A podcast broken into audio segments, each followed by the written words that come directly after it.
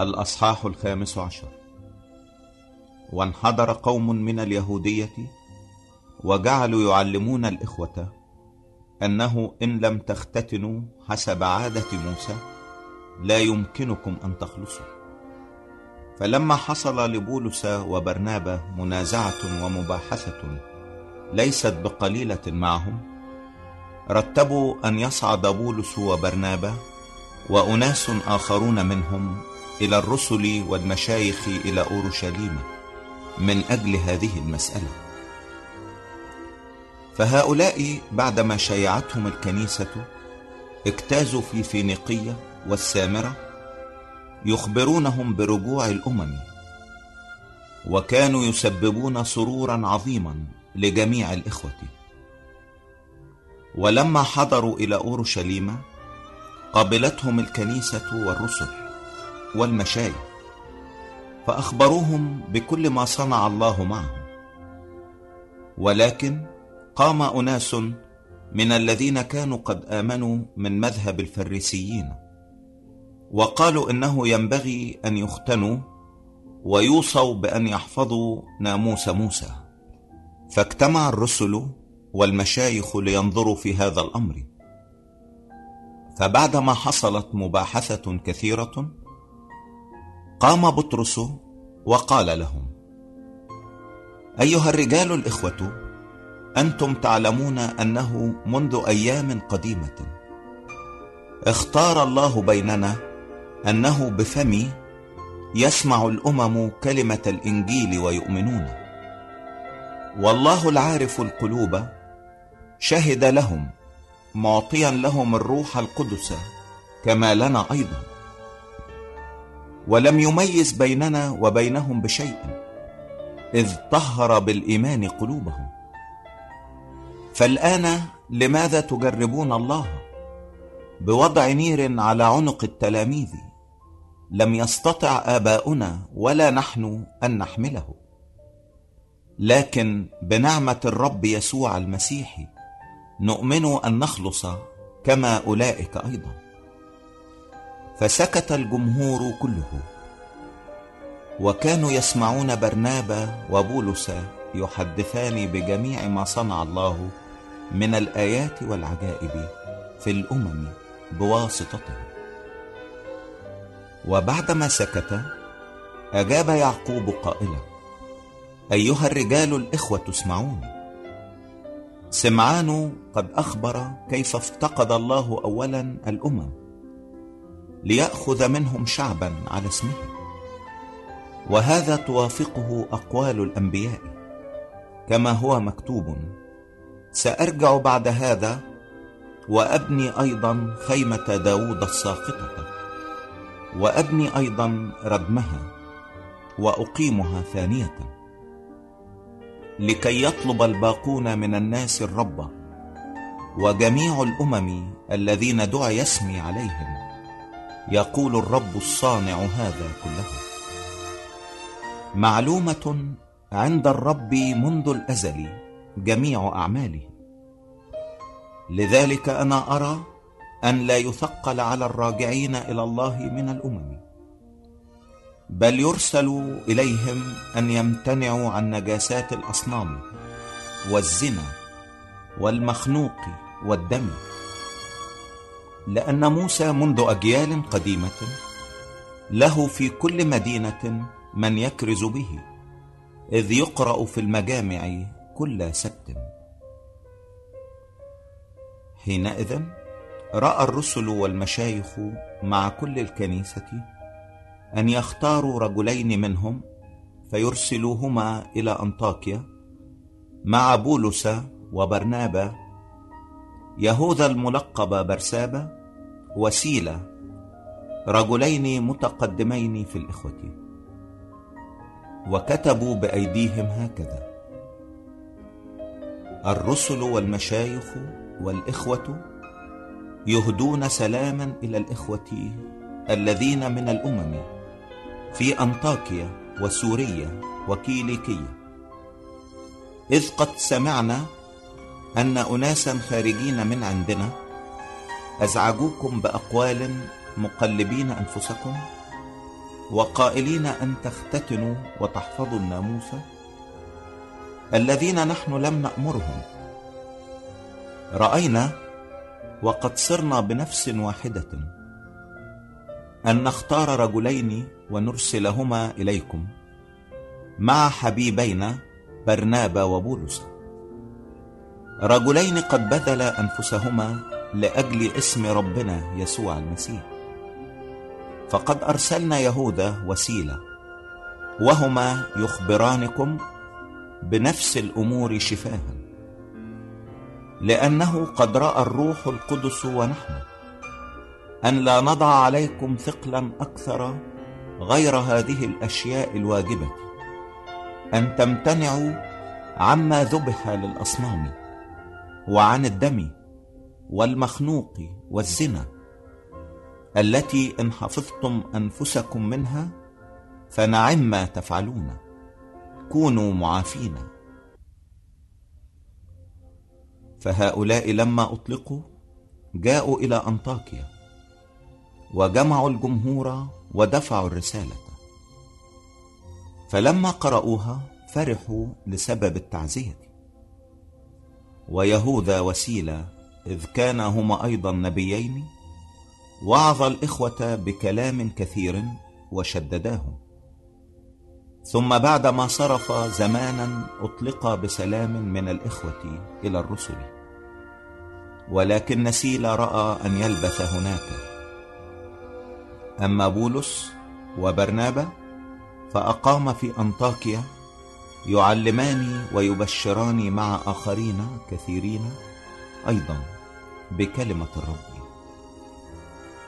ثم بعد أيام قال بولس لبرنابا: لنرجع ونفتقد إخوتنا في كل مدينة نادينا فيها بكلمة الرب كيفهم. فأشار برنابا أن يأخذ معهما أيضا يوحنا الذي يدعى مرقس. وأما بولس فكان يستحسن أن الذي فارقهما من بنفلية ولم يذهب معهما للعمل لا يأخذانه معهما، فحصل بينهما مشاجرة حتى فارق أحدهما الآخر. وبرنابا أخذ مرقس وسافر في البحر إلى قبرص. وأما بولس فاختار سيلا وخرج مستودعا من الإخوة إلى نعمة الله، فاجتاز في سوريا وكيليكية يشدد الكنائس.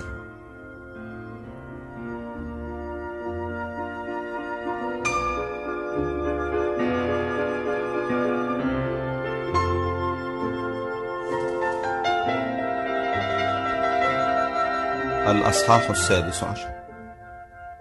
ثم وصل إلى ضربة ولستر، وإذا تلميذ كان هناك اسمه تيموثاوس، ابن امرأة يهودية مؤمنة، ولكن أباه يوناني، وكان مشهودا له من الإخوة الذين في لستر وإيقونية. فأراد بولس أن يخرج هذا معه، فأخذه وختنه من أجل اليهود الذين في تلك الأماكن، لأن الجميع كانوا يعرفون أباه أنه يوناني. وإذ كانوا يجتازون في المدن كانوا يسلمونهم القضايا التي حكم بها الرسل والمشايخ الذين في أورشليم ليحفظوها. فكانت الكنائس تتشدد في الإيمان وتزداد في العدد كل يوم. وبعدما اجتازوا في فينيقيا وكورة غلاطية منعهم الروح القدس أن يتكلموا بالكلمة في آسيا. فلما أتوا إلى ميسيا حاولوا أن يذهبوا إلى بيثينية، فلم يدعهم الروح. فمروا على ميسيا وانحدروا إلى ترواس. وظهرت لبولس رؤيا في الليل، رجل مقدوني قائم يطلب إليه ويقول: اعبر إلى مقدونية وأعنا.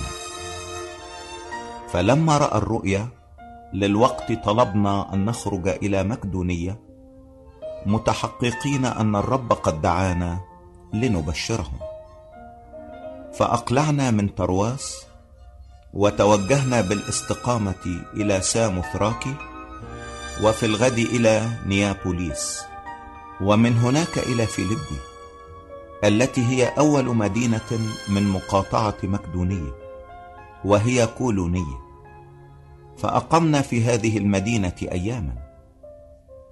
وفي يوم السبت خرجنا إلى خارج المدينة عند نهر، حيث جرت العادة أن تكون صلاة، فجلسنا وكنا نكلم النساء اللواتي اجتمعنا. فكانت تسمع امرأة اسمها ليدية، بياعة أرجوان من مدينة ثياتيرا، متعبدة لله، ففتح الرب قلبها لتصغي إلى ما كان يقوله بولس. فلما اعتمدت هي وأهل بيتها، طلبت قائلة: إن كنتم قد حكمتم أني مؤمنة بالرب فادخلوا بيتي وامكثوا. فألزمتنا. وحدث بينما كنا ذاهبين إلى الصلاة أن جارية بها روح عرافة استقبلتنا، وكانت تكسب مواليها مكسبا كثيرا بعرافتها. هذه اتبعت بولس وإيانا وصرخت قائلة: هؤلاء الناس هم عبيد الله العلي الذين ينادون لكم بطريق الخلاص. وكانت تفعل هذا أياما كثيرة. فضجر بولس والتفت إلى الروح وقال: أنا آمرك باسم يسوع المسيح أن تخرج منها. فخرج في تلك الساعة. فلما رأى مواليها أنه قد خرج رجاء مكسبهم، أمسكوا بولس وسيلة وجروهما إلى السوق إلى الحكام. وإذ أتوا بهما إلى الولاة قالوا: هذان الرجلان يبلبلان مدينتنا، وهما يهوديان، ويناديان بعوائد لا يجوز لنا أن نقبلها ولا نعمل بها، إذ نحن رومانيون. فقام الجمع معا عليهما، ومزق الولاة ثيابهما، وأمروا أن يضربا بالعصي، فوضعوا عليهما ضربات كثيرة، وألقوهما في السجن، وأوصوا حافظ السجن أن يحرسهما بضبط. وهو إذ أخذ وصية مثل هذه، ألقاهما في السجن الداخلي، وضبط أرجلهما في المقطرة. ونحو نصف الليل كان بولس وسيلة يصليان ويسبحان الله، والمسجونون يسمعونهما. فحدث بغتة زلزلة عظيمة، حتى تزعزعت أساسات السجن، فانفتحت في الحال الأبواب كلها، وانفكت قيود الجميع. ولما استيقظ حافظ السجن ورأى أبواب السجن مفتوحة، استل سيفه، وكان مزمعا أن يقتل نفسه، ظانا أن المسجونين قد هربوا. فنادى بولس بصوت عظيم قائلا: لا تفعل بنفسك شيئا رديا، لأن جميعنا هاهنا. فطلب ضوءا واندفع إلى داخل، وخر لبولس وسيلة وهو مرتعد. ثم أخرجهما وقال: يا سيدي، ماذا ينبغي أن أفعل لكي أخلص؟ فقالا: آمن بالرب يسوع المسيح فتخلص أنت وأهل بيتك. وكلماه وجميع من في بيته بكلمة الرب، فأخذهما في تلك الساعة من الليل، وغسلهما من الجراحات، واعتمد في الحال هو والذين له أجمعون. ولما أصعدهما إلى بيته قدم لهما مائدة، وتهلل مع جميع بيته، إذ كان قد آمن بالله. ولما صار النهار أرسل الولاة الجلادين قائلين أطلق ذينك الرجلين. فأخبر حافظ السجن بولس بهذا الكلام أن الولاة قد أرسلوا أن تطلقا، فاخرج الآن واذهبا بسلام. فقال لهم بولس: ضربونا جهرا غير مقضي علينا، ونحن رجلان رومانيان وألقونا في السجن، أفالآن يطردوننا سرا؟ كلا، بل ليأتهم أنفسهم ويخرجون. فأخبر الجلادون الولاة بهذا الكلام، فاختشوا لما سمعوا أنهما رومانيان، فجاءوا وتضرعوا إليهما وأخرجوهما وسألوهما أن يخرجا من المدينة. فخرجا من السجن ودخلا عند ليدية، فأبصر الإخوة وعزياهم ثم خرجا.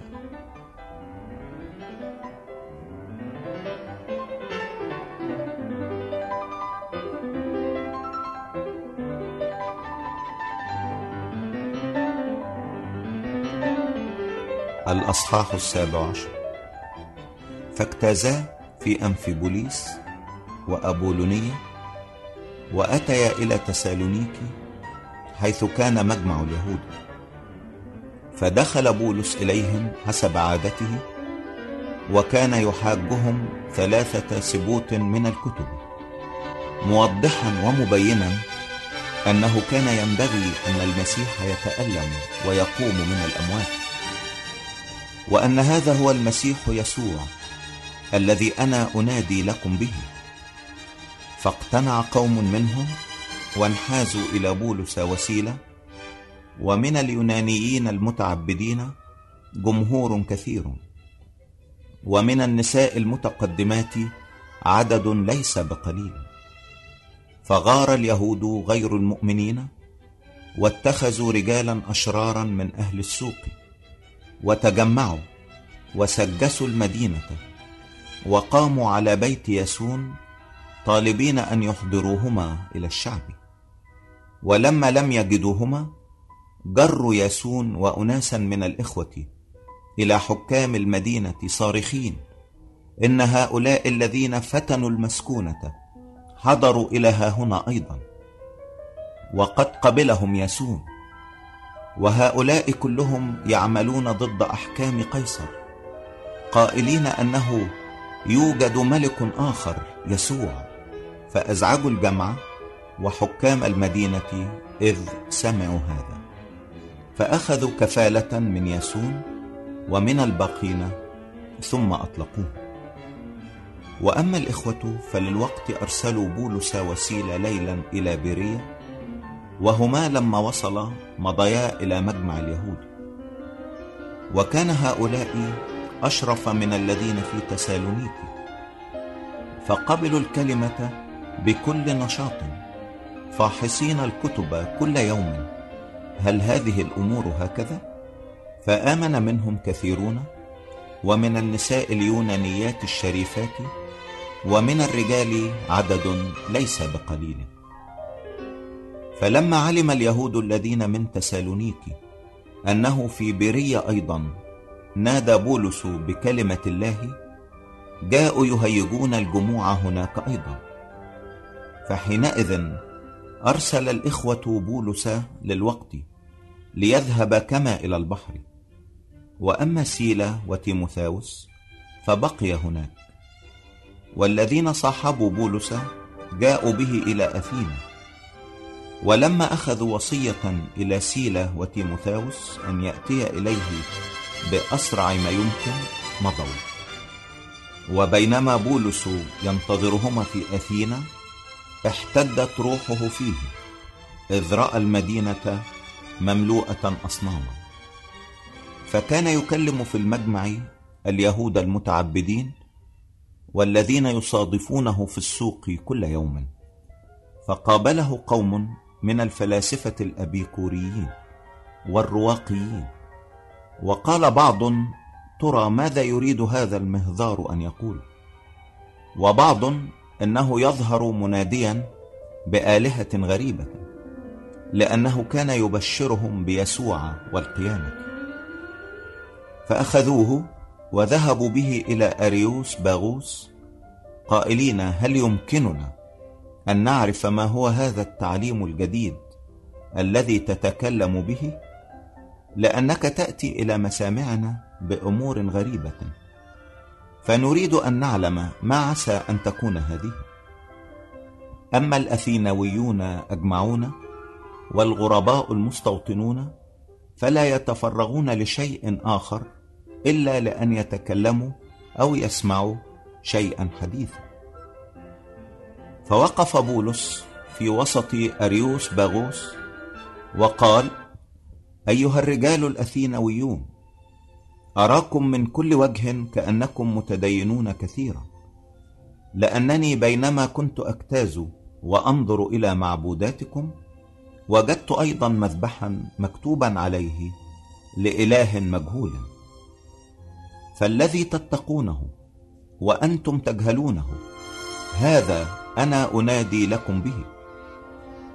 الإله الذي خلق العالم وكل ما فيه، هذا إذ هو رب السماء والأرض، لا يسكن في هياكل مصنوعة بالأيادي، ولا يخدم بأيادي الناس كأنه محتاج إلى شيء، إذ هو يعطي الجميع حياة ونفسا وكل شيء، وصنع من دم واحد كل أمة من الناس يسكنون على كل وجه الأرض، وحتم بالأوقات المعينة وبحدود مسكنهم، لكي يطلبوا الله لعلهم يتلمسونه فيجدوه، مع أنه عن كل واحد منا ليس بعيدا، لأننا به نحيا ونتحرك ونوجد، كما قال بعض شعرائكم أيضا: لأننا أيضا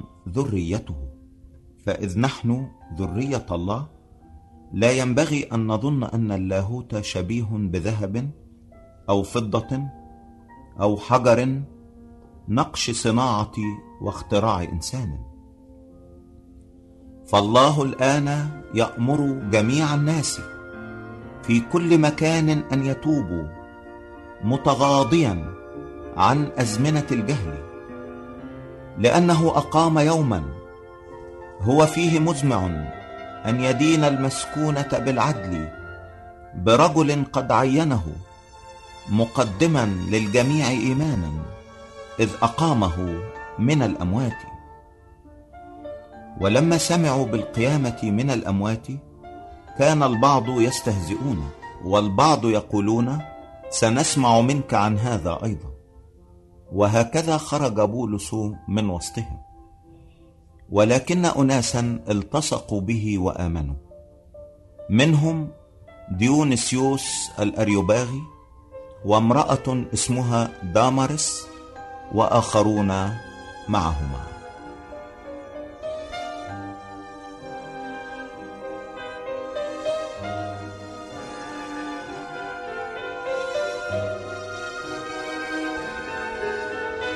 الأصحاح الثامن عشر. وبعد هذا مضى بولس من أثينا وجاء إلى كورنثوس، فوجد يهوديا اسمه أكيلا بنطي الجنس، كان قد جاء حديثا من إيطاليا، وبرسكيلا امرأته، لأن كلوديوس كان قد أمر أن يمضي جميع اليهود من روميا، فجاء إليهما، ولكونه من صناعتهما أقام عندهما، وكان يعمل، لأنهما كان في صناعتهما خياميين، وكان يحاج في المجمع كل سبت ويقنع يهودا ويونانيين. ولما انحدر سيلا وتيموثاوس من مقدونية كان بولس منحصرا بالروح، وهو يشهد لليهود بالمسيح يسوع. وإذ كانوا يقاومون ويجدفون نفض ثيابه وقال لهم: دمكم على رؤوسكم، أنا بريء، من الآن أذهب إلى الأمم. فانتقل من هناك وجاء إلى بيت رجل اسمه يوستس، كان متعبدا لله، وكان بيته ملاصقا للمجمع. وكريسبوس رئيس المجمع آمن بالرب مع جميع بيته. وكثيرون من الكورنثيين إذ سمعوا آمنوا واعتمدوا.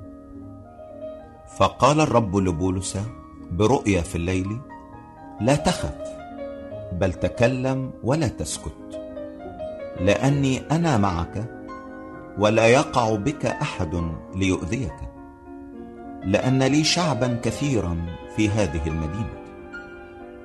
فأقام سنة وستة أشهر يعلم بينهم بكلمة الله. ولما كان غليون يتولى أخائية، قام اليهود بنفس واحدة على بولس، وأتوا به إلى كرسي الولاية، قائلين إن هذا يستميل الناس أن يعبدوا الله بخلاف الناموس.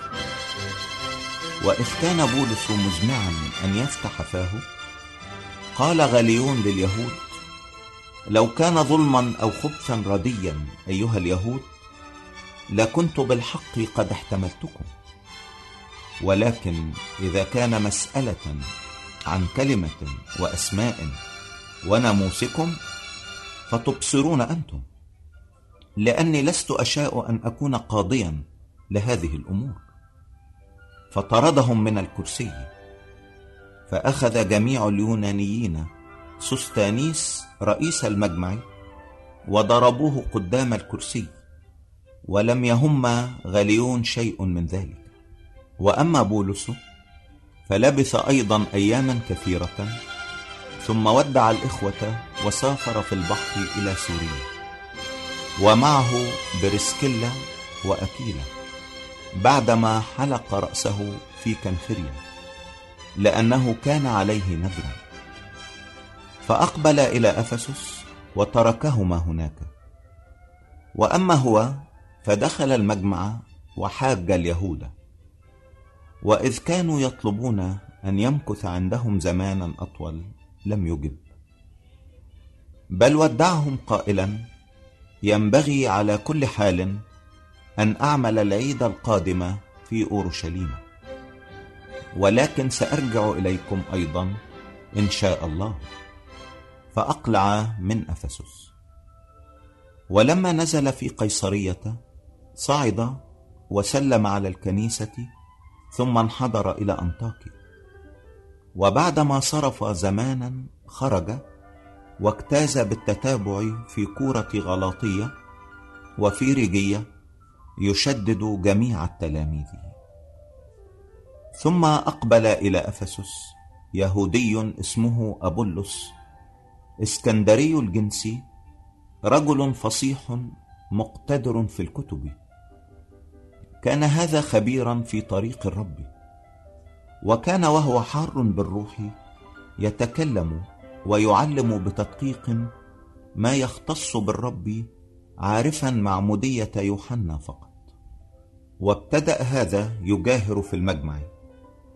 فلما سمعه أكيلا وبرسكيلا أخذاه إليهما، وشرح له طريق الرب بأكثر تدقيق. وإذ كان يريد أن يجتاز إلى أخائه، كتب الإخوة إلى التلاميذ يحضونهم أن يقبلوه. فلما جاء ساعد كثيرا بالنعمة الذين كانوا قد آمنوا، لأنه كان باشتداد يفحم اليهود جهرا، مبينا بالكتب أن يسوع هو المسيح.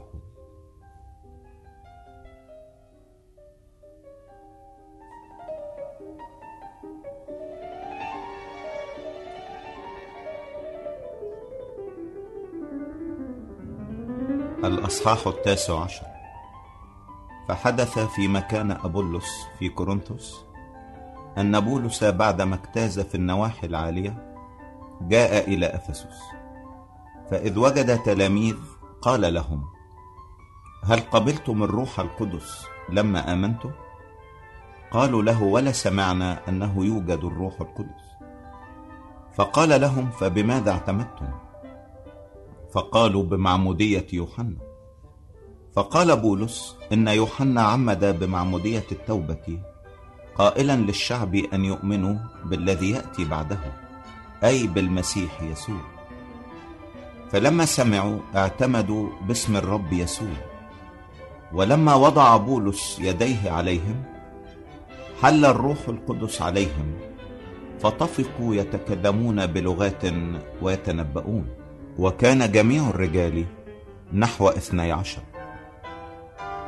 ثم دخل المجمع وكان يجاهر مدة ثلاثة أشهر محاجا ومقنعا فيما يختص بملكوت الله.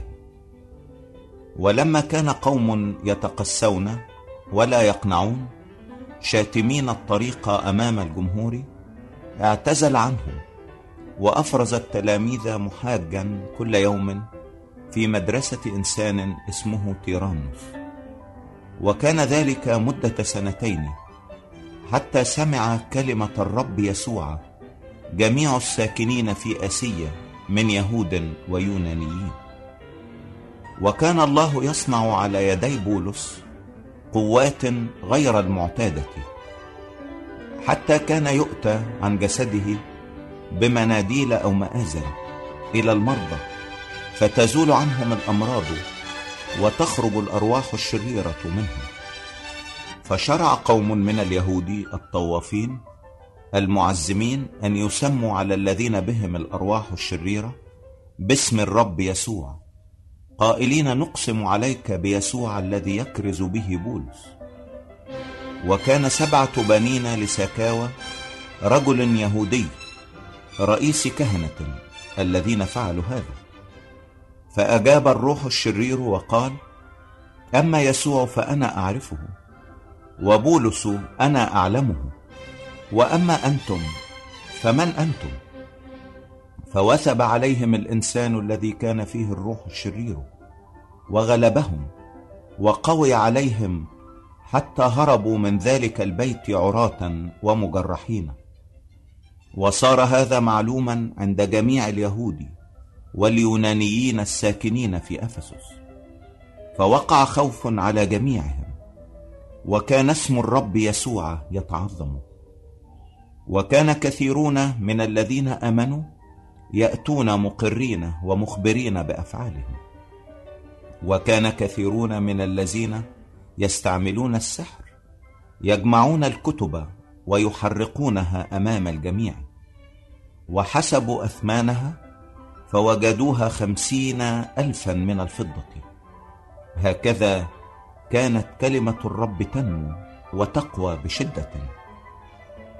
ولما كملت هذه الأمور وضع بولس في نفسه أنه بعدما يجتاز في مقدونية وأخائية يذهب إلى أورشليم، قائلا: إني بعدما أصير هناك ينبغي أن أرى روميا أيضا.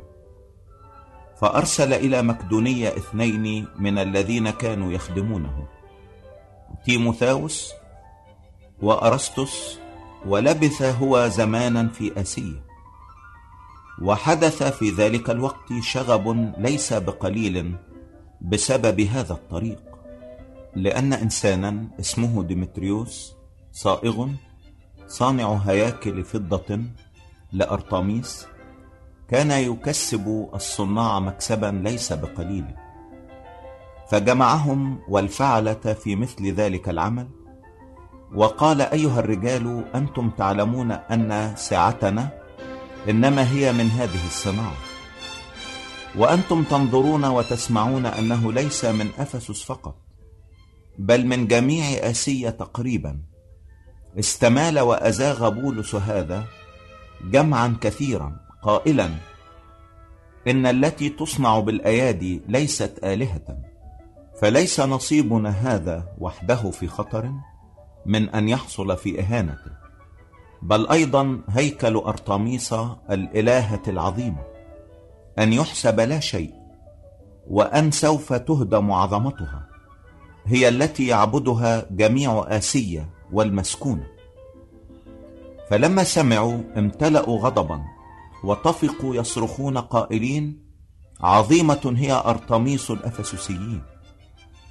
فامتلأت المدينة كلها اضطرابا واندفعوا بنفس واحدة إلى المشهد، خاطفين معهم غايوس وأرسترخس المقدونيين رفيقي بولس في السفر.